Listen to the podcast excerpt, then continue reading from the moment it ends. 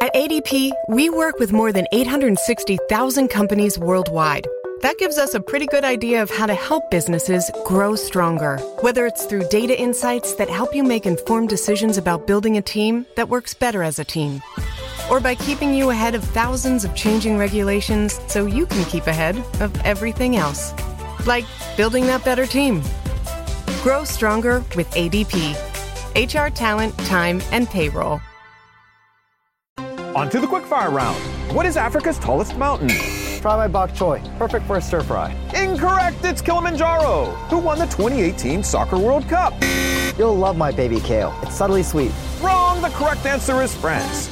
Local farmer Ken Kaneko believes his forward greens are so delicious he just wants you to try them. Get a VIP coupon at forwardgreens.com and get your forward greens at Safeway and Albertsons. Spell cat. Try my arugula. It's tender with a refreshing bite. Lux presents Hollywood.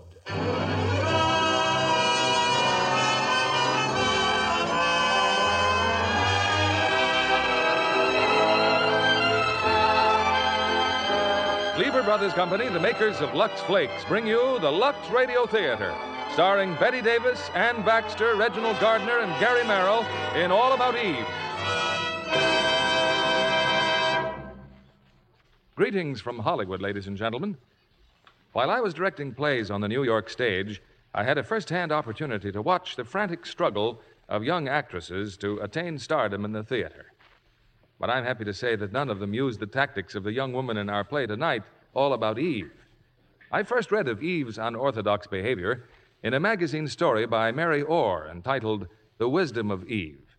And I was delighted to see 20th Century Fox turn it into the Academy Award winning picture of 1950. A portion of this honor may be attributed to the unforgettable performances of Betty Davis, Ann Baxter, and Gary Merrill.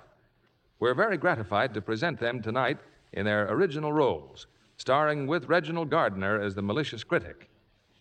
And I'm sure if we really knew all about Eve, we'd discover Lux Flakes in her household. Lux Flakes are a must for all discriminating women who demand gentle, safer washing care. Now, All About Eve, starring Betty Davis as Margot, Ann Baxter as Eve, Reginald Gardner as Addison DeWitt, and Gary Merrill as Bill.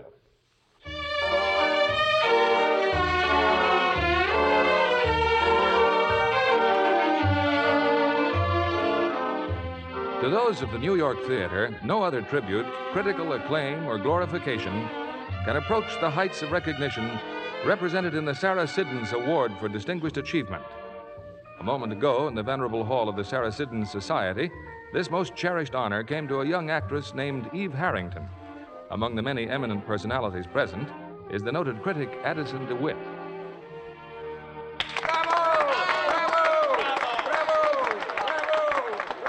Yes, this is Eve's hour.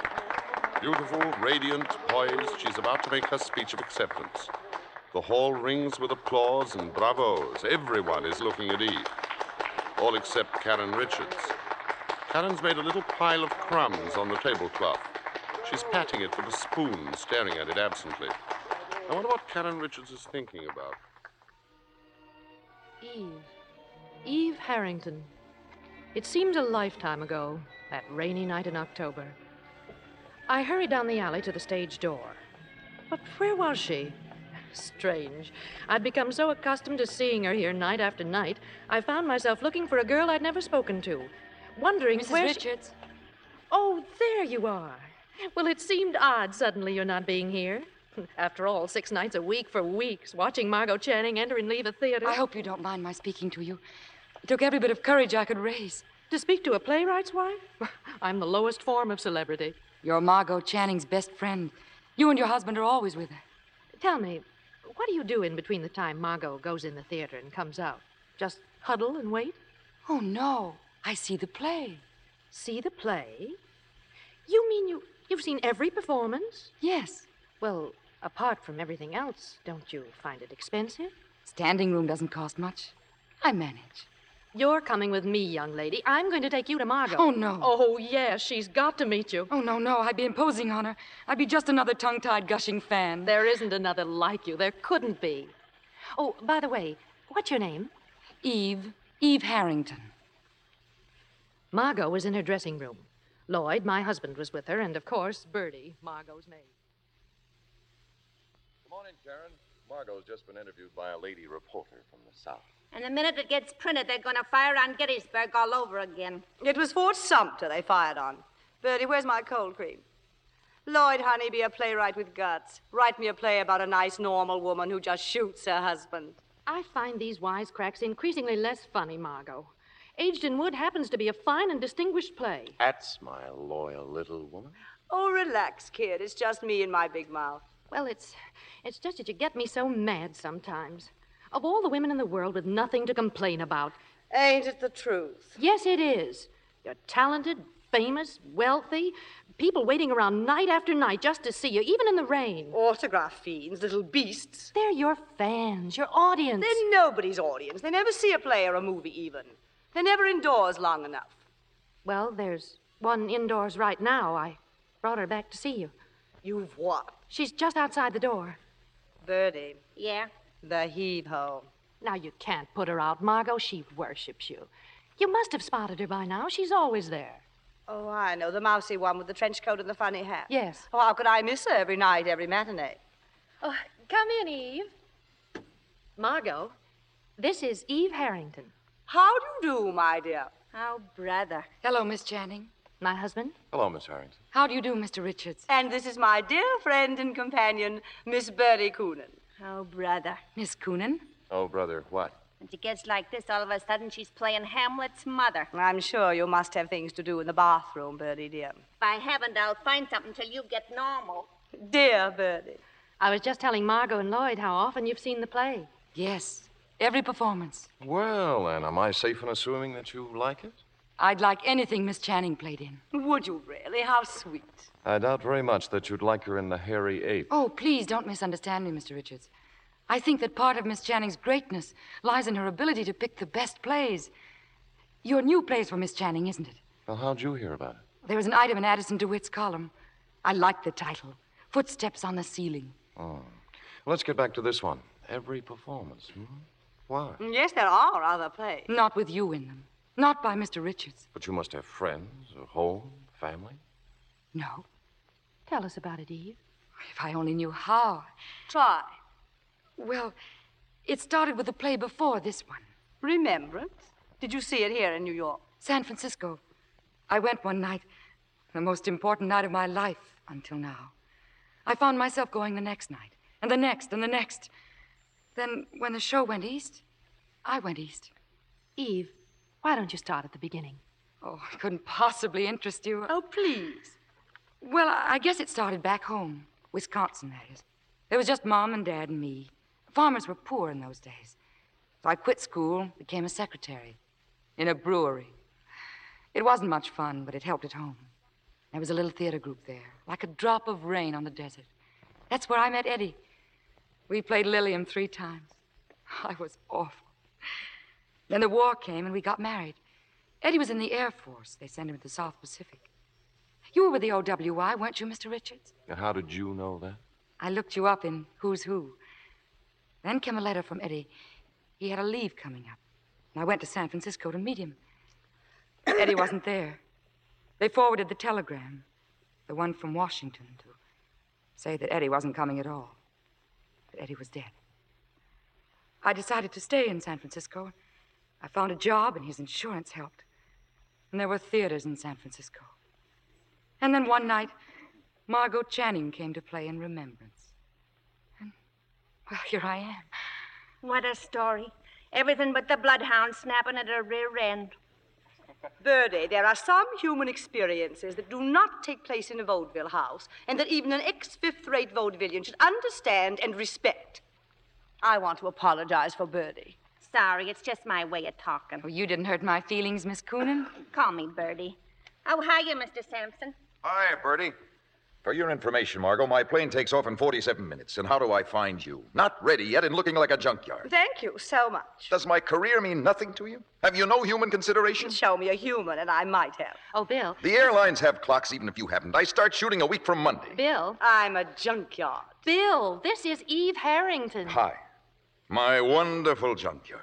The mystery and dreams you find in a junkyard. Heaven help me, I love a psychotic. Oh, hello. What's your name? Eve? Eve Harrington. You've already met. Hmm? Where? Oh, Eve, you're not going. I think I'd better. It's been. I- I can hardly find the words to say how it's been. Thank you. No, no, don't go. Well, the four of you must have so much to say to each other with Mr. Sampson leaving. No, no, stick around. Tell you what, we'll put Stanislavski on his plane, you and I, and then go somewhere and talk. Well, if I'm not in the way. I'll shower and dress. I won't be a minute. Oh, Lloyd, we've got to go. Yeah. Good luck, genius. Geniuses don't need luck. I do. No, we're not worried about you. Good night, Eve. I hope to see you again soon. I'll be at the old stand tomorrow matinee. This time, as a friend. I'll never forget this night as long as I live, Mrs. Richards. And I'll never forget you for making it possible. I can't remember why Lloyd and I had to leave, but I do remember that as we left, Eve started talking to Bill. So you're going to Hollywood, Mr. Sampson. Just for one picture. Why? I just wondered Just wondered what? why you'd want to go out there. I mean, uh, when a man's the best and most successful young director in the theater. The theater. What book of rules says the theater exists only in New York? Listen, Junior, and learn. Yes? You want to know, want to know what the theater is? The flea circus. Also, opera, rodeos, carnivals, ballets, Indian tribal dances, Punch and Judy, a one man band. Wherever there's magic and make believe in an audience, there's theater. From Donald Duck to Eleanor Doozer, all theater. You don't have to understand them all, you don't like them all. Why should you? The theater's for everybody, you included, but not exclusively. So don't approve or disapprove. It may not be your theater, but it's theater for somebody somewhere. I just asked a simple question. And I shut my mouth up. Nothing personal, Junior. Margot, I'm leaving here in exactly three seconds. So am I, if I can find my coat. It's right where you left it. Oh. Any messages for Tyrone Power, Bertie? Just give him my phone number. Kill the people, Mr. Sampson. Thanks, Bertie. You got the key, Bertie. I ain't forgot it yet. I'll see you at home in an hour. Eve, where are you going, dear? You don't really want me tagging along. Oh, now don't be silly. This way. It's quicker if we cut across the stage.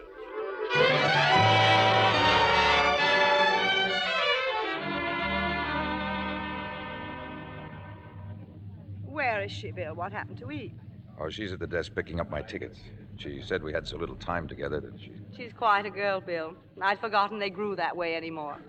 That lack of pretense, that sort of strange directness and understanding. Isn't it silly? Suddenly I've developed a big protective feeling toward her. A lamb loose in our big stone jungle. Bill, take care of yourself out there.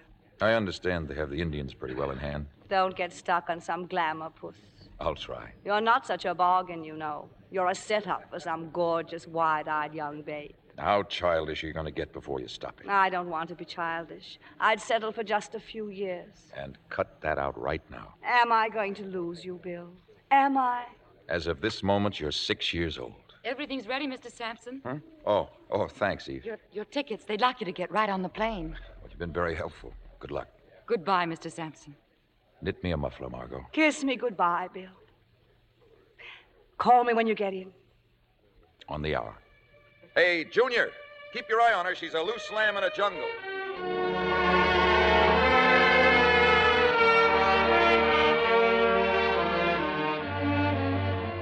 That same night we went for Eve's things, her few pitiful possessions, and she moved into the little guest room. The next few weeks were out of a fairy tale. I was Cinderella in the last act. Eve became my sister, lawyer, mother, friend, psychiatrist, and cop. Her quiet efficiency, her constant anticipation of my wishes drove Birdie crazy, and I loved it. Yes, the honeymoon was on. Early one morning, the telephone awakened me. I was half groggy with sleep, and the operator made no sense at all. We are ready with your call to Beverly Hills, California. Wh- where? What call? We are ready with the call you placed for 12 midnight California time to Mr. William Sampson in Beverly Hills. Go ahead, please. Margot, what a wonderful surprise. What a thoughtful, ever loving thing to do. Bill, have I gone crazy, Bill? You're my girl, aren't you? That I am. Then you're crazy. Oh. When are you coming back? In a week. Well, I'm waiting. When are you going to say it? Oh, now, Bill, you know how much I do, but over a phone. Now, really, that's kid stuff. Kids' stuff or not, it doesn't happen every day, and if you won't say it, then you can sing it. Sing it? Sure, like the Western Union boys used to do. Bill, it's your birthday. And who remembered it? Who was there on the dot at 12 midnight? Happy birthday, darling. Well, the reading could have been better, but you said it. Now, many happy returns of the day. Many happy returns of the day. I get a party, don't I? Of course, birthday and coming home, who'll I ask? It's no secret. I know all about the party. Eve wrote me. E. She did. Sure, she hasn't missed a week since I left. But you know all about that. You probably tell her what to write. Anyway, I sent her a list of the people to ask, so check with her. Yes, I will. How is Eve, okay? Okay, I love you. I'll check with Eve. Hmm? I love you too. Good night, darling. I thought lots about that phone call. In the morning when Bertie came in with my breakfast. That's a silly question to ask me. I don't think it's silly at all. All I said was, you don't like Eve, do you? You want an argument or an answer? I'd like an answer. No. Why not? Now you want an argument. She's loyal and efficient. Like an agent with only one client. She thinks only of me, doesn't she? Well, let's say she thinks only about you anyway. How do you mean that? Well, I'll tell you how. Like, well, like she's studying you, like you was a book or, or a play or a set of blueprints.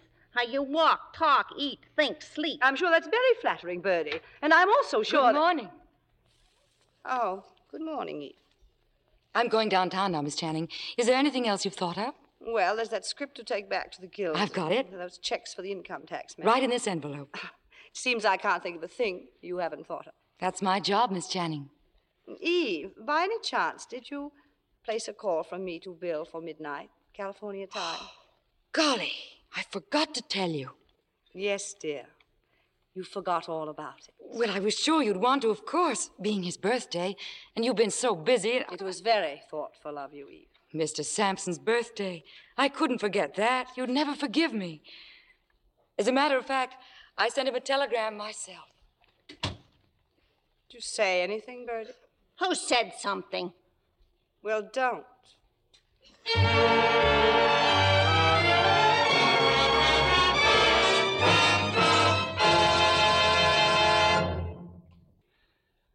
Theodore Dreiser's much discussed novel of the 20s, An American Tragedy, has been made into a distinguished screenplay brought up to date in time and settings by Paramount under the title A Place in the Sun.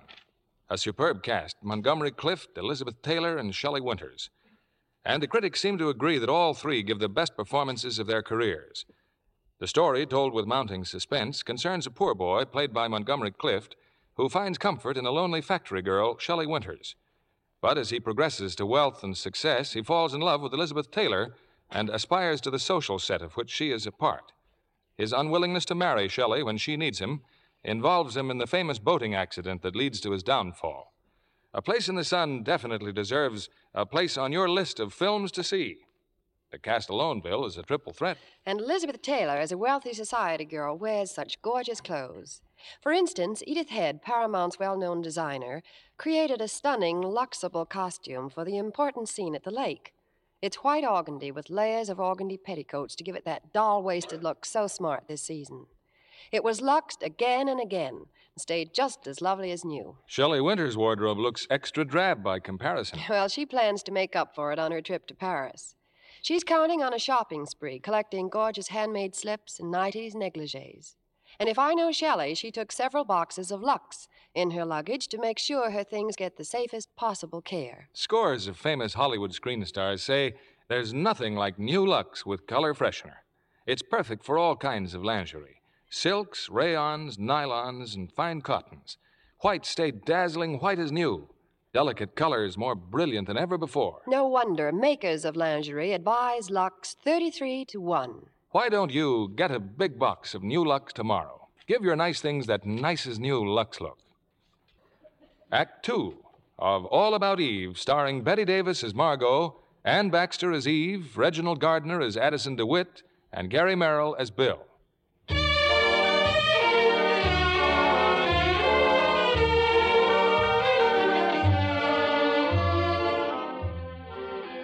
Bill's welcome home birthday party.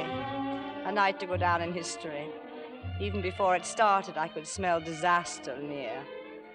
When I went down the stairs, I was surprised to find that Bill had already arrived. Well, looks like I'm going to have a very fancy party. I thought you were going to be late. How long have you been here? No, just a few minutes. I ran into Eve. She wanted to know about Hollywood.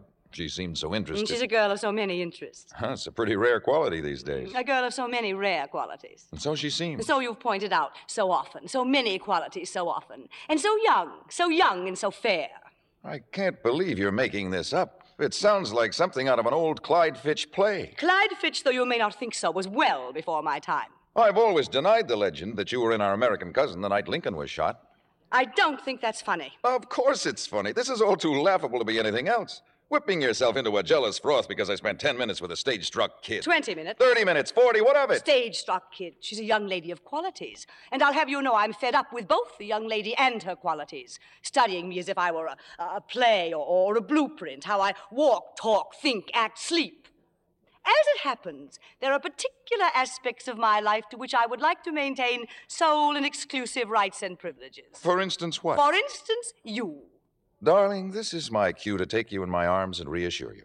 But I'm not going to. I'm too mad. Guilty? Mad. Darling, there are certain characteristics for which you are famous, on stage and off. I love you for some of them and in spite of others.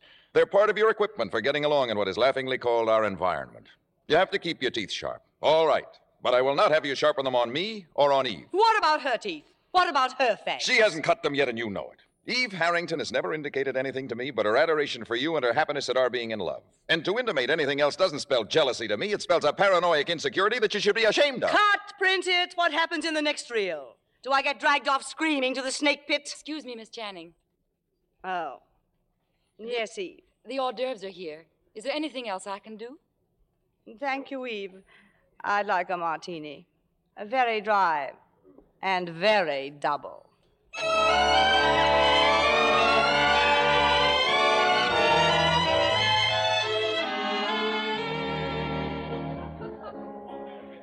Well, I've been looking for you, Margot. Carrion and I have to run along. It's been a real swell party.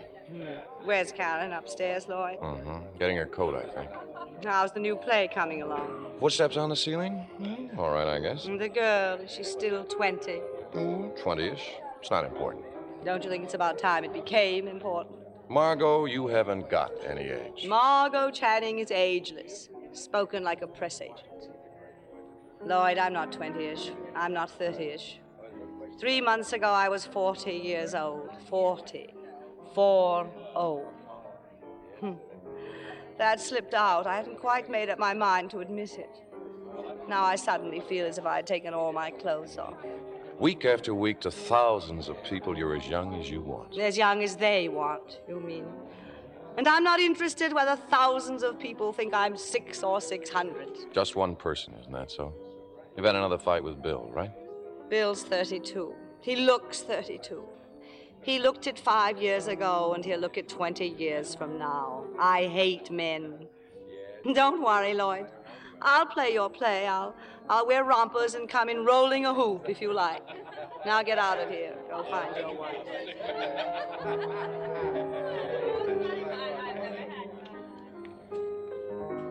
It's so nice of you to come upstairs with me, Eve. I just wanted to be sure you'd find your coat, Mrs. Richards. Tell me, Eve, how are things going? You happy? There should be a new word for happiness. Being here with Miss Channing, she's been so wonderful, done so much for me. Well, you've done your share too, Eve. You've worked wonders with Margot. Well, good night. Mrs. Richards. Oh, Karen. Karen. Isn't it awful? I, I'm about to ask you for another favor.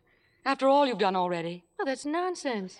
It's just that Miss Channing's affairs are in such good shape now, and I, I heard Mr. Fabian tell Miss Channing that her understudy was going to have a baby, and, and they'd have to replace her. So I, You want to be Margot's new understudy. I don't let myself think about it even.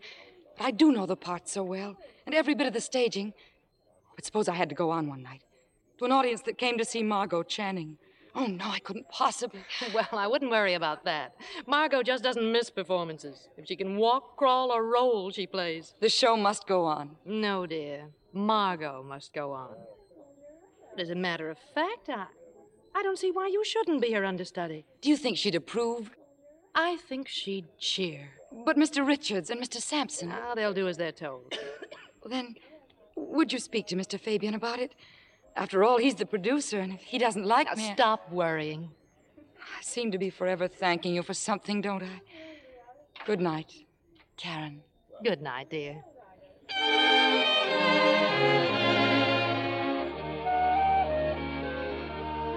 So Eve became Margot's understudy. Naturally, I assumed that Margot knew and approved. Then, one Friday afternoon, Margot went to the theater. Someone else was leaving the cast, and Margot had consented to help with an audition. A friend of Addison DeWitt's, a Miss Caswell, was trying out for the part.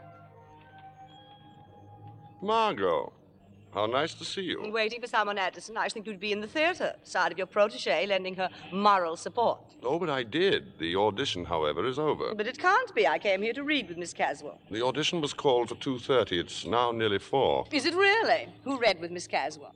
Bill? No, Lloyd? no. Well, it can't have been Max. Who? Well, naturally enough, your understudy. Well, I consider it highly unnatural to allow a girl in an advanced state of pregnancy. I refer to your new understudy, Miss Eve Harrington. Eve, my understudy. Uh, Didn't you know? Of course I knew. Ah, it uh, just slipped your mind. How was Miss Caswell? Frankly, I don't remember It Just slipped your mind. completely. Nor can anyone else tell you how Miss Caswell read or whether Miss Caswell read or rode a pogo stick. Was she that bad? Margot, as you know, I have lived in the theater as a Trappist monk lives in his faith. And once in a great while, I experienced that moment of revelation for which all true believers wait and pray. You were one, Eve Harrington is another. I take it she read well. It was something made of fire and music, brilliant, vivid, unforgettable. How nice. In time, she'll be what you are. A mass of fire and music. That's me. An old kazoo with some sparklers. Tell me, was Bill swept away too? Or were you too full of revelation to notice? Uh, Bill didn't say, but Lloyd was beside himself. He, he listened to his play as if, he'd, uh, as, as if it had been written by someone else. He, s- he said it sounded so fresh, so new, so full of meaning. How nice for Lloyd, how nice for Eve, how nice for everyone. Eve was incredibly modest. She insisted that Lloyd felt as he did only because she read his lines exactly as he'd written them. The implication being that I have not been reading them as written? Uh, to the best of my recollection, neither your name nor your performance entered the conversation. Uh, may I, uh, may I give you a lift somewhere? No, I came here to help with an audition. I'll just run on in to see so they'll know I did come after all. I must start wearing a watch. I never have, you know. Well, how are you, darling? Terribly sorry I'm late, Max. Max, lunch was long and I couldn't find a cab. Well, shall we start? Where's Miss Caswell? Oh, hello, Bill. Hello, Lloyd. Oh, hello, Eve. Hello, Miss Channing. It's all over, Margot. What's all over? The audition. Eve read with Miss Caswell. Eve? Oh, how enchanting. However, did you get the idea of letting Eve read? Well, she's your understudy. Eve, my understudy. I had no idea. Why, I thought you knew. She was put on over a week ago. Miss Channing, I can't tell you how glad I am that you arrived so late. Really, Eve? Why? If you'd been here to begin with, I never would have dared to read. I couldn't have. What a pity, all that fire and music going to waste. What fire and music. You wouldn't understand. I was dreadful, Miss Channing. Believe me. Oh, I'm sure you underestimate yourself, Eve. You always do. Oh, you'd have been proud of her, Margot. Eve was a revelation. Oh, to you too, Lloyd. What do you mean by that? Well, I mean, among other things, it must have been a revelation to have a 24 year old character played by a 24 year old actress. Also, it must have seemed so, so new and fresh to you, so exciting to have your lines read just as you wrote them. Addison. You've seen Addison. So full of meaning, fire, and music. You've been talking to that fishwife. In this case, apparently as trustworthy as the World Almanac. You knew when you came in here that the audition was over, that Eve was your understudy, playing that childish little game of cat and mouse. Not mouse, never a mouse. If anything, rat. This genius of yours for making a barroom brawl out of a perfectly innocent misunderstanding at most. Perfectly innocent. Men have been hanged for less. I'm lied to, attacked behind my back, accused of reading your silly dialogue inaccurately, as if it were the holy gospel. I never said it was. When you listen as if someone else has written your play, whom do you have in mind? Arthur Miller, Sherwood, Beaumont, and Fletcher? What makes you think either Miller or Sherwood would stand for the nonsense I take from you? You better stick to Beaumont and Fletcher. They've been dead for over 300 years. All playwrights should be dead for 300 years. That would solve none of their problems because actresses never die. The stars never die and never change. Oh, you may change this star any time you want for a new and fresh and exciting one, fully equipped with fire and music, any time you want, starting with tonight's performance. I shall never understand the weird process by which a body with a voice fancies itself as a mind. Just when exactly does an actress decide they're her words she's saying and her thoughts she's expressing? Usually at the point when she has to rewrite and rethink them to keep the audience from leaving the theater. It's about time the piano realized it has not written the concerto. And you, I take it, Bill, are the Paderewski who plays his concerto on me, the piano? Where is Princess Fire and Music? Who? The kid, Junior. Gone. Mm, I must have frightened her away. I wouldn't be surprised. Sometimes you frighten me. Nothing but a, a body with a voice. No mind. Oh, what a body. What a voice. Oh. Ah, now calm down. The gong rang, the fight's over. I will not calm down. Don't calm down. You're being terribly tolerant, aren't you? I'm trying terribly hard. Well, you needn't be. I will not be tolerated, and I will not be plotted against. Here we go. Such nonsense! What do you all take me for? Little Nell from the country? She's been my understudy for over a week. Arrives here for an audition when everyone knows I will be here and gives a performance. Out of nowhere, gives a performance. You've been all through that with Lloyd. The playwright does not make the performance, and it doesn't just happen, and this one didn't. Full of fire and music and whatnot. Carefully rehearsed, I have no doubt. Full of those Bill Sampson touches. I'm sick and tired of these paranoid outbursts. I didn't even know Eve Harrington was your understudy until half past two this afternoon. Tell that to Dr. Freud, along with the rest of it. No, I'll tell it to you. For the last time, I'll tell it to you. I love you. You're a beautiful and an intelligent woman, Body with a voice. and a great actress. You have every reason for happiness. Except happiness. Every reason, but due to some uncontrollable, unconscious drive, you permit the slightest action of a kid like kid? of a kid like Eve to turn you into an hysterical, screaming harpy. Now, once and for all, stop it. Well, it's, it's obvious you're not a woman. I've been aware of that for some time. Well, I am. I'll say. Don't be condescending. Now, come on, Margot. Let's get out of here. I'll buy you a drink. Well, I'll admit I may have seen better days, but I'm still not to be had for the price of a cocktail, like a salted peanut. Margot, let's make peace. Terms are too high. Unconditional surrender. Just being happy. Just stopping all this nonsense about Eve and Eve and me. Oh, it's not nonsense. I wish it were. Margot, tell me what's behind all this. I don't know, Bill. Just a feeling. I don't know. I think you do know, but you won't or can't tell me. I said before it was going to be my last try, and I meant it. I, I just can't think of anything else to do. I wish I could. Goodbye, Margot. Bill, where are you going? To find Eve. That suddenly makes the whole thing believable. Oh, Bill. Bill.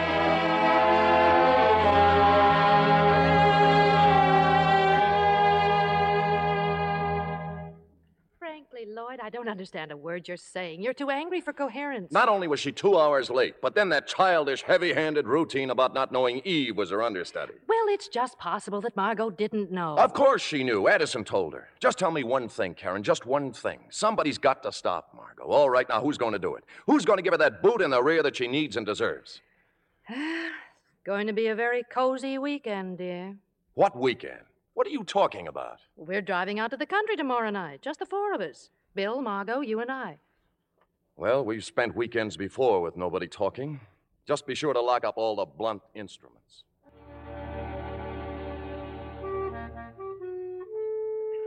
Lloyd was right, of course, that boot Margot had coming to her. Heaven knows she deserved it. We'd all felt those size fives of hers often enough. But how? How to do it? And then it came to me my big idea. Only two people in the whole world would know. Also, the boot would land where it would do the most good for all concerned. After all, it, it was nothing more than a perfectly harmless joke, which Margot herself would be the first to enjoy, and no reason at all why she herself shouldn't be told about it in time. My big idea required a telephone call. Uh, hello? Oh, this is Mrs. Richards. Uh, will you please call Miss Harrington to the phone? Yes, Miss Eve Harrington.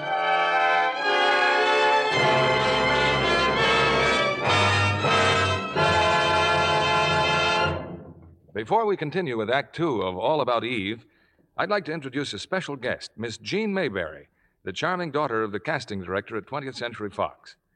I understand, Jean, that your career started with ice skating. That's right. I joined an ice show troupe and traveled all over, even to Cuba. A generation ago, ice skating in Cuba would have been as fantastic as an invasion from another planet. But today, such a possibility isn't so fantastic. 20th Century Fox has made a picture about it. The day the Earth stood still, a very provocative picture. Michael Rennie, as a man from another planet, arrives to warn the Earth that they must maintain peace or be destroyed. I was fascinated by the huge flying disc that carries him to Earth. And Patricia Neal was fascinated by Michael. And both Michael and Hugh Marlowe found her fascinating, too. Well, no wonder. She did look excitingly lovely in that simple wardrobe she wears in the day the earth stood still. Those magic white touches on her dress and white blouse are just as smart as can be. You know, while she was making the picture, they were luxed again and again. New Lux with color freshener just worked miracles, keeping them looking white as new, luxing after luxing. Amazing new Lux, you know, keeps white silks and rayons whiter than ever before. And white cottons, from piques to organdies, look dazzlingly white without bleaching. Colors stay unbelievably vivid and new looking. Oh, I'm a Lux fan from way back, Mr. Kennedy. I was born and raised in Hollywood, so I know how the screen stars love Lux. Patricia Neal says, New Lux is even better than ever. Thank you, Jane, Jean May- Mayberry. We were delighted to have you tonight. Women all over the country are excited about wonderful new Lux. Now they're using it for nicer everyday washables, as well as their loveliest dresses and blouses. It's so safe. The perfect way to give all washables that nicest new Lux look. We pause now for station identification. This is the CBS Radio Network.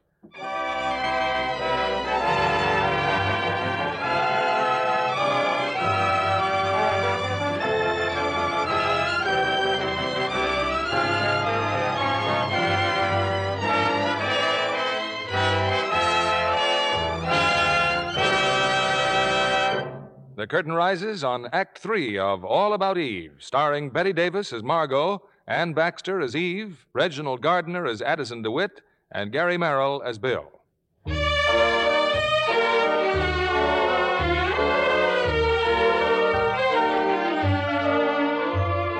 That was a cold weekend we spent in the country. Bill didn't come at all. Margot didn't know where he was and didn't care, she kept saying. Somehow we staggered through. Late Monday afternoon, Lloyd and I set out to drive Margot to the station, and my big idea went into operation. Its purpose was to make Margot miss her performance so that Eve would have to take her place. All I did was drain the gas tank of the car. My timing was perfect. Margot missed her train, and we sat there, the two of us, while Lloyd, cursing softly, went down the road in search of gasoline. Cigarette, Karen. Um, no, no, thank you, dear. I haven't been very pleasant this weekend. Well, we've all been a little tense lately. Mm, come to think of it, I haven't been pleasant for weeks. For that, I'm truly sorry. More than any two people I know, I, I don't want you and Lloyd to be angry with me. Well, Oh, how could we? You're Margot. What is that, besides something spelled out in light bulbs, I mean? Besides something called a temperament, which consists mostly of swooping about on a broomstick and screaming at the top of my voice. Infants behave the way I do, you know. They'd get drunk if they knew how, when they can't have what they want, when they feel unwanted or, or insecure or unloved. What about Bill? He's in love with you. More than anything in this world, I love Bill, and I want Bill, and I want him to want me. But me, not Margot Channing. And if I can't tell them apart, how can he? And Karen, about Eve. I've acted pretty disgracefully toward her, too. Well, I. No, no, no, no. Don't fumble for excuses. Not here and now with my hair down. At best, let's say I've been oversensitive to. Well, to the fact that she's so young, so feminine, and so helpless. To so many things I want to be for Bill. Margot, I. I want you to know how sorry I am about this. About what? Getting stuck like this, I. I can't tell you how sorry I am. Karen, don't give it a thought. One of Destiny's merry pranks. After all, you didn't personally drain the gasoline tank. What? I said you didn't personally drain the gasoline tank. Oh.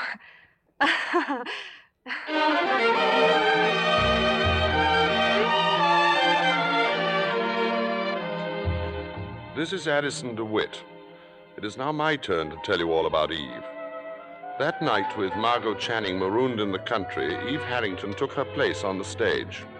Her performance was magnificent. But one thing puzzled me. Why was I invited to that particular performance, along with half a dozen other critics, a performance about which the management knew nothing until curtain time when Margot failed to appear? Afterwards, I went backstage. The dressing room door was closed, but I had no trouble overhearing a rather interesting conversation. Eve and Bill Sampson. So you can be very proud of yourself, Eve. That was a wonderful job you did tonight. I'll admit I was worried when Max called me. I had my doubts. You shouldn't have had any doubts. Well, your audition the other day was one scene. The woods are full of one scene sensations. But you did it. With work and patience, you'll be a good actress, if that's what you want to be. Is that what you want me to be? Well, I'm talking about you and what you want. So am I. Well, what have I got to do with it? Everything. The names I've been called, but never Svengali. Good luck, Eve. Don't go, Bill. Don't run away. From what would I be running? You're always after the truth, on stage. What about off? I'm for it. Then face it. Ever since that first night here in this theater, When I told you what every young actress should know, when you told me that whatever I became, it would be because of you your makeup's a little heavy. and for you. You're quite a girl. You think? I'm in love with Margot. Hadn't you heard? You hear all kinds of things. I'm only human, rumors to the contrary. And I'm as curious as the next man. Find out. One thing what I go after, I want to go after. I don't want it to come after me. Just score it as an incomplete forward pass. I waited a reasonable length of time after Bill left, and then I too had a chat with Eve Harrington. I wanted to write a column about Eve. There were many questions to ask. It's so kind of you to stop by, Mr. DeWitt. I'm glad you like me tonight. But it's still Miss Channing's performance. I'm just the carbon copy you read when you can't find the original. I've heard about uh, your modesty, Miss Harrington, but I think the time has come for you to shed some of your humility. It's just as false not to blow your horn at all as to blow it too loudly. I don't think I've done anything to sound off about. One pretty good performance by an understudy. It'll be forgotten tomorrow. It needn't be. Why not? I'm a nobody.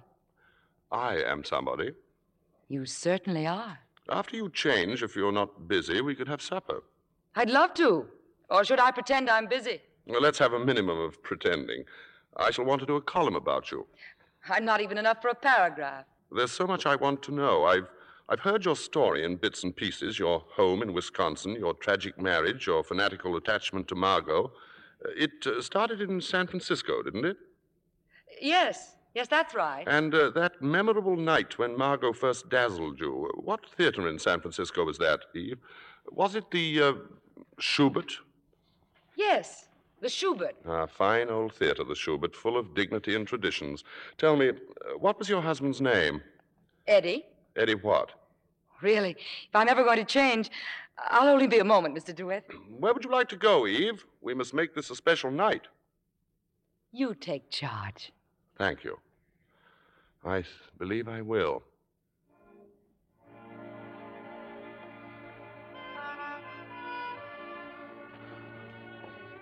I learned a lot about Eve that night.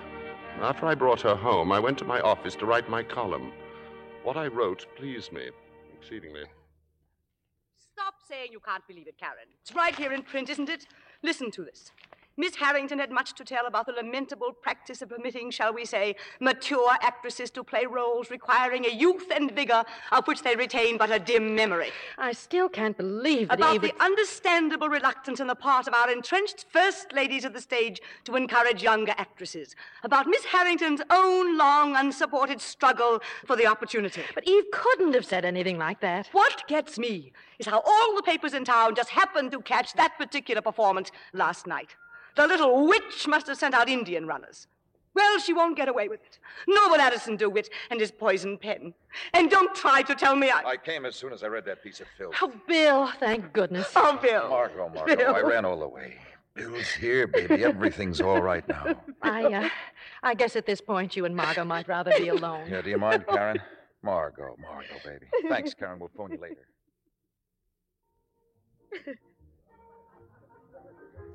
That very night, Eve and I were having a bit of supper in the cub room when they walked in Margot, Bill, Lloyd, and Karen. They seemed unusually happy and gay. In brief, our big news is simply this Margot and I are going to get married. Glory, hallelujah. Well, uh, Lovell. Margot, when? When are you going to do it? Tomorrow we meet at City Hall at 10. And you, Margot, are going to be on time for once. Yes, sir. City Hall, that's for prize fighters and reporters. It's only for the license. There's a three day wait for blood tests. I'll marry you if it turns out you have no blood at all. What are you going to wear? Oh, something simple a, a fur coat over a nightgown, The point is, we want you two beside us as our nearest and dearest friends. Which we are, which we'll always be. Excuse me, Mrs. Richards. Oh, yes, waiter. Uh, This note, it's for you. Oh, thank you. Uh, very indiscreet, Karen. Next time, tell your lover to blow smoke rings at tap a glass. The world is full of love tonight, Lloyd. No woman is safe. Well, this beats all world's records for running, jumping, or standing goal. Margot, here, read this. Please forgive me for butting into what seems such a happy occasion, but it's most important that I speak with you. Please. And that's underlined. Meet me in the ladies' room, Eve. I understand she's now the understudy in there. Well, after all, maybe Eve just wants to apologize. I have no possible interest in anything she'd have to say. But what could she say? That's what fascinates me. Go on, Karen, find out. Karen, during all the years of our friendship, I have never let you go into the ladies' room alone. Now I must. I am busting to find out what's going on in that feverish little brain waiting in there. Well, all right.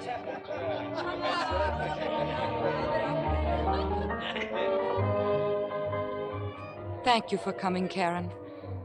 I, I just had to speak to you. I don't know what you have to tell me, Eve, but I won't believe a word of it.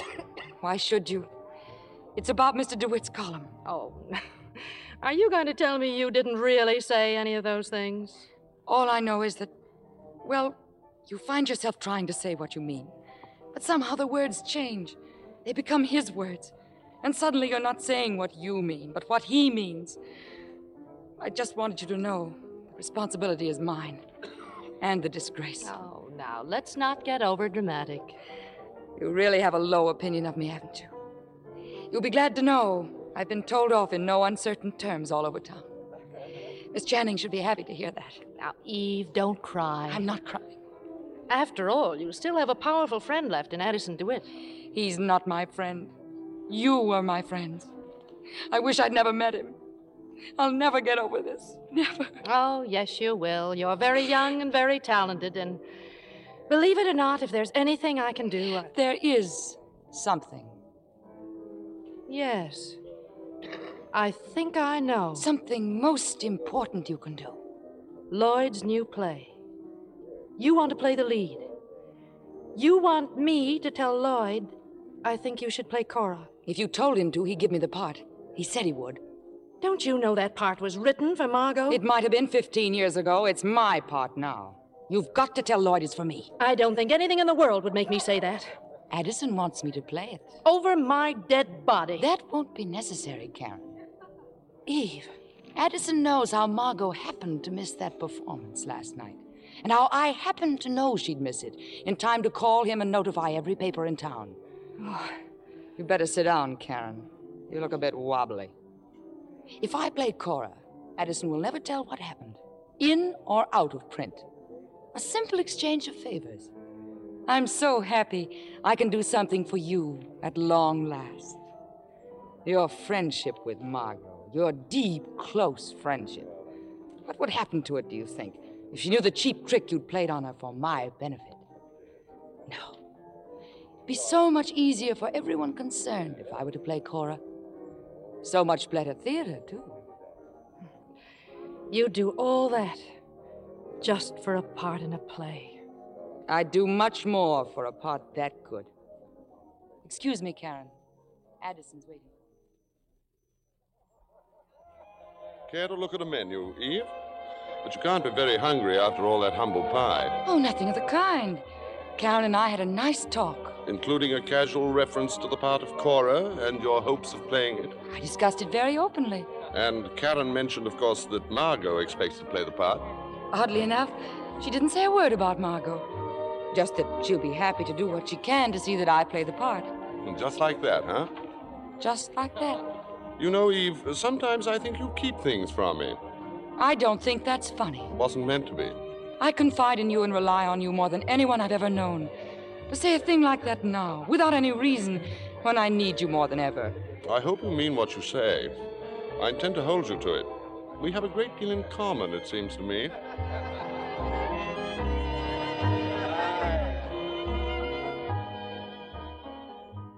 Well, what happened, Karen? Oh, nothing much. She apologized. With tears. With tears. Very classy stuff. Lots of technique. Groom, Hmm? may I have a wedding present? What would you like? Texas? I want everybody to shut up about Eve. Just shut up about Eve. That's all I want. Never have I been so happy. So happy and so forgiving. I forgive Eve. Do you know why I forgive Eve? She left good behind, the four of us here together. It's Eve's fault. I forgive her. And Bill, especially Bill. She did that too. You know, she probably means well after all. She is a louse. Never try to outguess Margot. Correct. Which brings me to you, Lloyd. Lloyd promised not to be angry with me. Well, that depends. I'd better just come right out and say it. I don't want to play Cora. You. What? Now, now, wait a minute, Karen. You've always been so touchy about his plays. It isn't the part. It's a great part and a fine play. But not for me anymore. Not for a four square, upright, downright, forthright married lady. What's your being married got to do with it? Oh, it means I've finally got a life to live. I don't have to play parts I'm too old for just because I've got nothing to do with my nights. Oh, Lloyd, I know you've made plans, but please understand. Please. What's so funny? Oh, nothing. Nothing. Everything's so funny. Everything.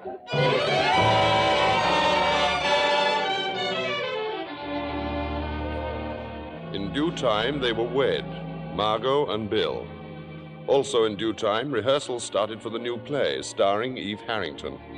Occasionally, I dropped by the theater not only to admire Eve, but to be amused at the increasing tension developing because of Eve between those two old friends, Lloyd the writer and Bill the director. Something was in the air. The play was now ready for its out of town opening in New Haven. That afternoon, I saw Eve at her hotel. Strange, Addison.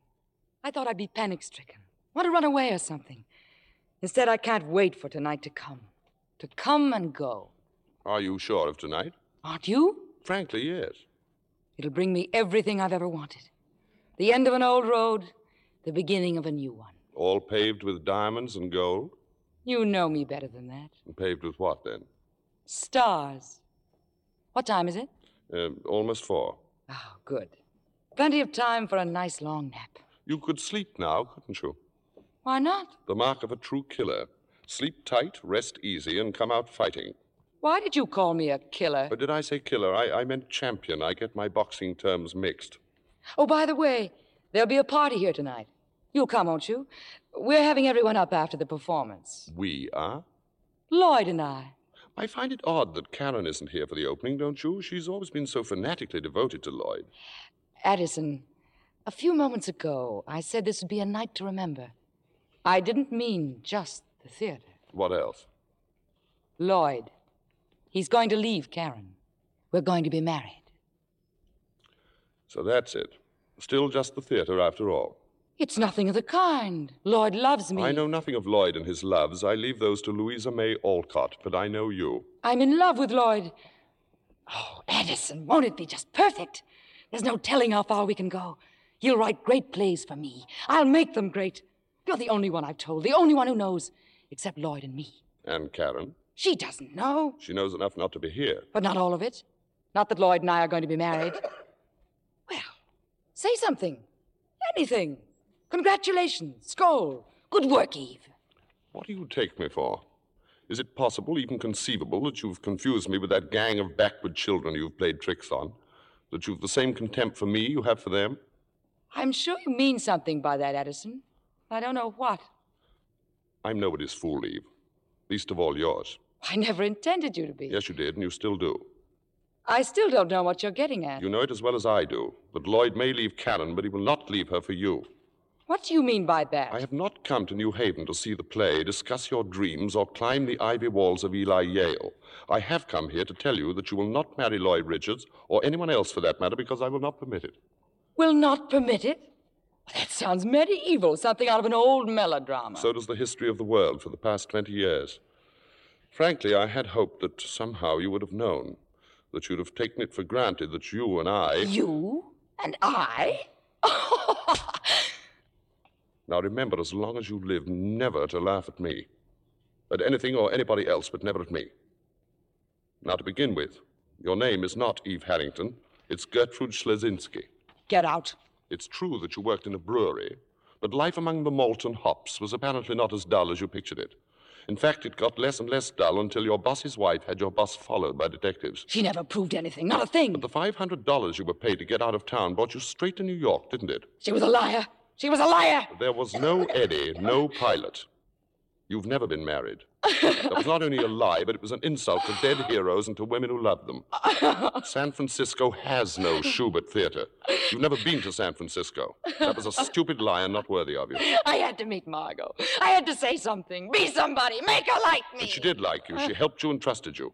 You paid her back by trying to take Bill away. That's not true. After you failed with Bill, you used my name and my column to blackmail Karen into getting you the part of Cora, and you lied to me about it. No, no. Sweetie, I had lunch with Karen not three hours ago. As always with women, she told me more than she learned. That I should want you at all suddenly strikes me as the height of improbability, but that in itself is probably the reason. You're an improbable person, Eve, and so am I. We have that in common. Also, an inability to love, insatiable ambition, and talent. We deserve each other. Are you listening to me? Yes, Addison. And you realize and you agree how completely you belong to me. Yes, Addison. Then take your nap. And good luck for tonight. I won't go on tonight. I couldn't, not possibly. I couldn't go on. You'll give the performance of your life. I won't. I won't. I can't.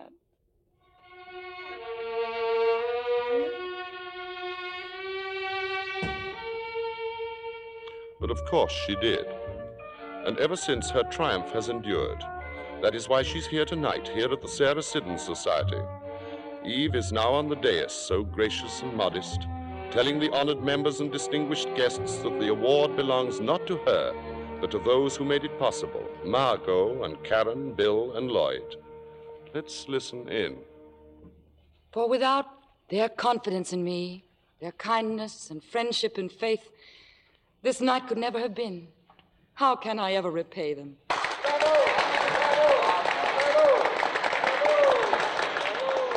Although, although I'm going to Hollywood next week, do not think for a moment that I'm leaving you. My heart is here in the theater. I'll be back to claim it, and soon.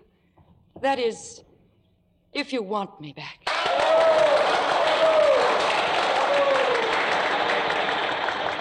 She's coming toward me now, to our table. It'll take a while, all those photographers, and then, of course, she'll have to pause for a moment at their table. Margot's and Bill's, Lloyd's and Karen's. Congratulations, Eve. Thank you, Karen. Nice speech, Eve. But I wouldn't worry too much about your heart. That little statue they gave you. You can always put it where your heart ought to be. Oh, Mr. DeWitt. Why, Miss, Miss Caswell, how nice to see you again. Isn't she wonderful, Mr. DeWitt? There's no one like her, Miss Caswell. No one in the world. Tell me, Miss Caswell, do you want someday to have an award like that of your own? Oh, more than anything. Then you must ask Miss Harrington how to get one. Miss Harrington knows all about it.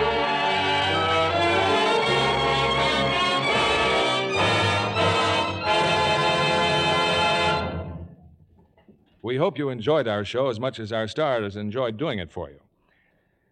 Of course, you know what a reputation screen stars have for beautiful clothes. Well, you can give your washables the very same care the stars insist on for their own gorgeous things.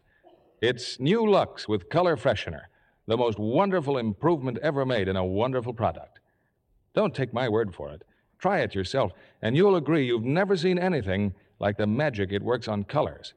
It actually keeps white things white as new, makes colors sparkle like jewels, and keeps your prints sharp and brilliantly clear.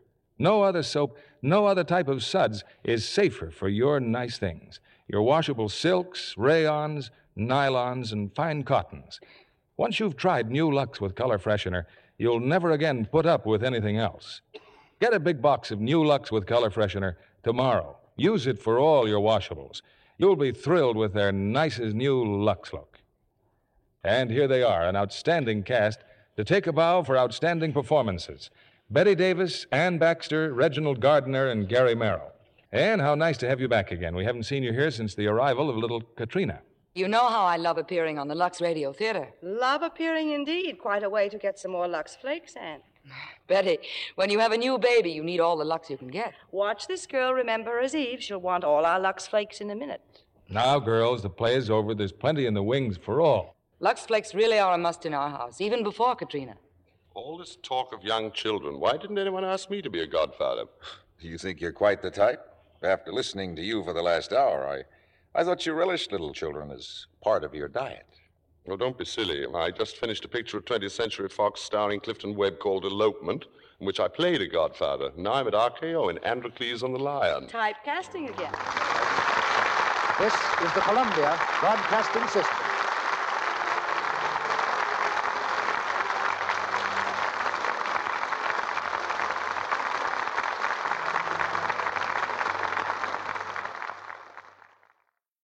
Every year, compliance regulations change thousands of times, and every year, ADP makes thousands of seamless platform updates so businesses can focus on everything else, like running their business. Grow stronger with ADP HR, talent, time, and payroll.